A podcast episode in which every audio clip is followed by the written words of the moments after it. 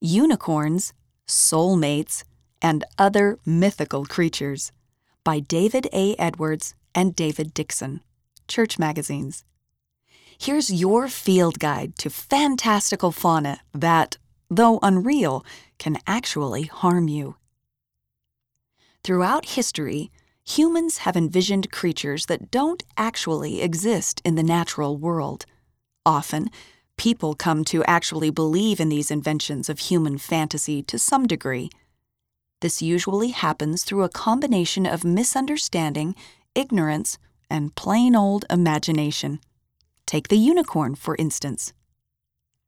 The unicorn, a creature, usually a horse, with a single horn on its head. The horn was said to have magical, healing, or medicinal properties. The word unicorn is mentioned in the King James Bible, but that is a mistranslation. The animal referred to is actually some kind of wild ox or other form of bovidae. Where they live? deep in the enchanted forest. What they feed on grass, oats, absorbed sunshine, or rainbows. Creatures like this may be fun and interesting to think about, and perhaps psychologically revealing, but they still have no basis in reality. There are other mythical creatures that a lot of people nonetheless believe in nowadays but these are not the kind that are fun and interesting to believe in. In fact, believing in them can be spiritually and emotionally harmful. Some of them are things people believe exist out there somewhere.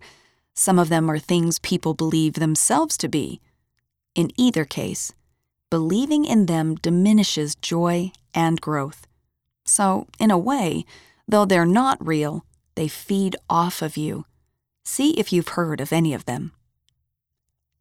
Creatures of Perfection. The Soul Mate.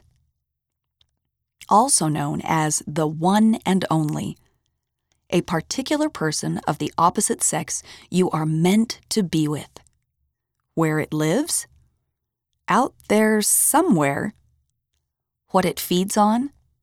Deferred happiness, unrealistic expectations the flawless one. Also known as the no need to repenter, a perfect person, one who never makes mistakes. Where it lives? The kingdom of above y'all. What it feeds on? Ignorance, insecurity, and pride.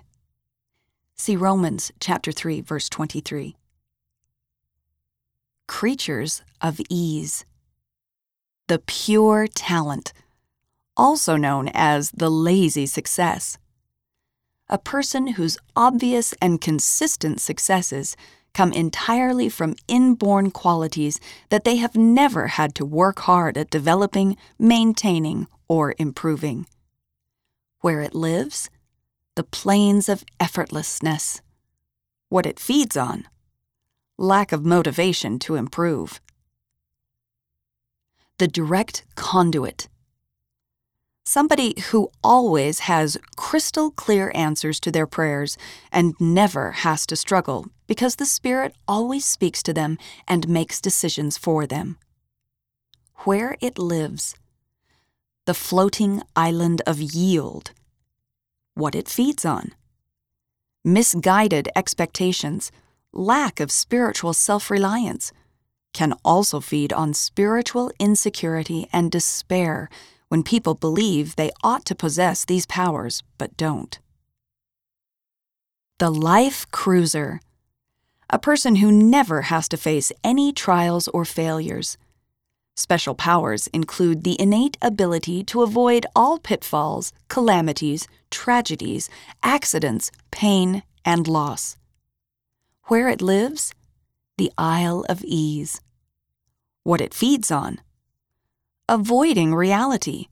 When we look at others and think it's unfair that their lives are so much easier than ours, this creature feeds on self pity, envy, and resentment.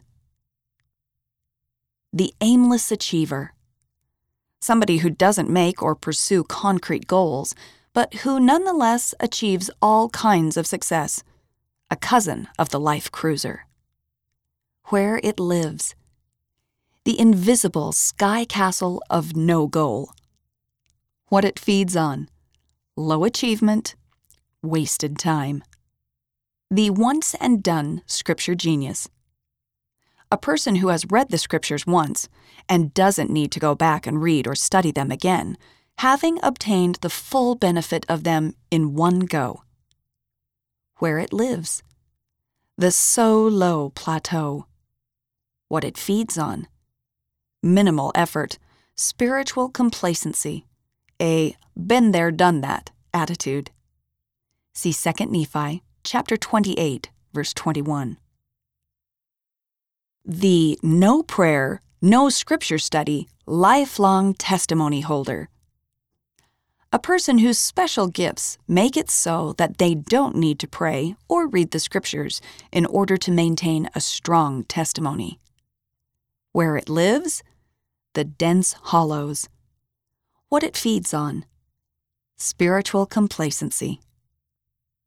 The unscathed limit pusher someone who always walks to the edge of moral danger but never experiences any spiritual harm. Where it lives, the cliffs of zero consequence. What it feeds on? Moral risk. Creatures of impossibility. The believer not. A person who is able to have great faith in basic gospel principles while at the same time having deep doubts about those same gospel principles. Where it lives? The gray area. What it feeds on doubt, insecurity, worldliness. The ungifted. A person suffering from a curse that leaves them permanently without any talents or gifts. Where it lives? No Good Grotto, or The Desert of Dull. What it feeds on lack of self worth, insecurity, fear of failure. See Moses chapter 4, verse 4. The Island. A person who never needs help from anyone for anything. Also known as a 100% do it yourselfer or do it all.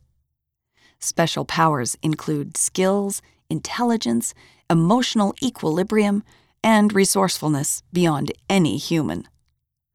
Where it lives? The ocean of no man. What it feeds on? Social and emotional isolation, unrealistic expectations, pride. Creatures of habit. The exception an extraordinary being whose unique circumstances make it so that commandments and standards do not apply to them as they do to other, less special people. Where it lives, special, special land. What it feeds on? Excuses, pride, unwillingness to change. The just the way I am er once this species reaches a certain age, usually in their teens, they will never be able to change any personal attributes. Never get better grades, never get more kind, keep all bad habits, etc. Where it lives, the swamp of sameness. What it feeds on pride, unwillingness to change, insecurity, fear of failure creatures of social fantasy. The beloved meanie. Someone, often popular, who does and says unkind things to others, and who is also truly loved for doing so. Where it lives? Statusville, in the bog of belittlement. What it feeds on? Social anxiety, putting others down. See Matthew chapter 7 verse 12. The frempter, friend slash tempter.